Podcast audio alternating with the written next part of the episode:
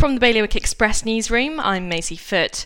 Passengers arriving in Jersey should get their COVID test results back far quicker now that the island's COVID laboratory at the airport is processing tests. 170 tests were taken on Tuesday and results were back within an average of 12 hours. Guernsey officials have vowed to fight back against any attempt by the UK to sacrifice the bailiwick's territorial waters. It's reported the UK government could hand exemptions to EU fishing boats operating around the Channel Islands post Brexit. There is no central record of complaints about Jersey's schools, according to a watchdog report.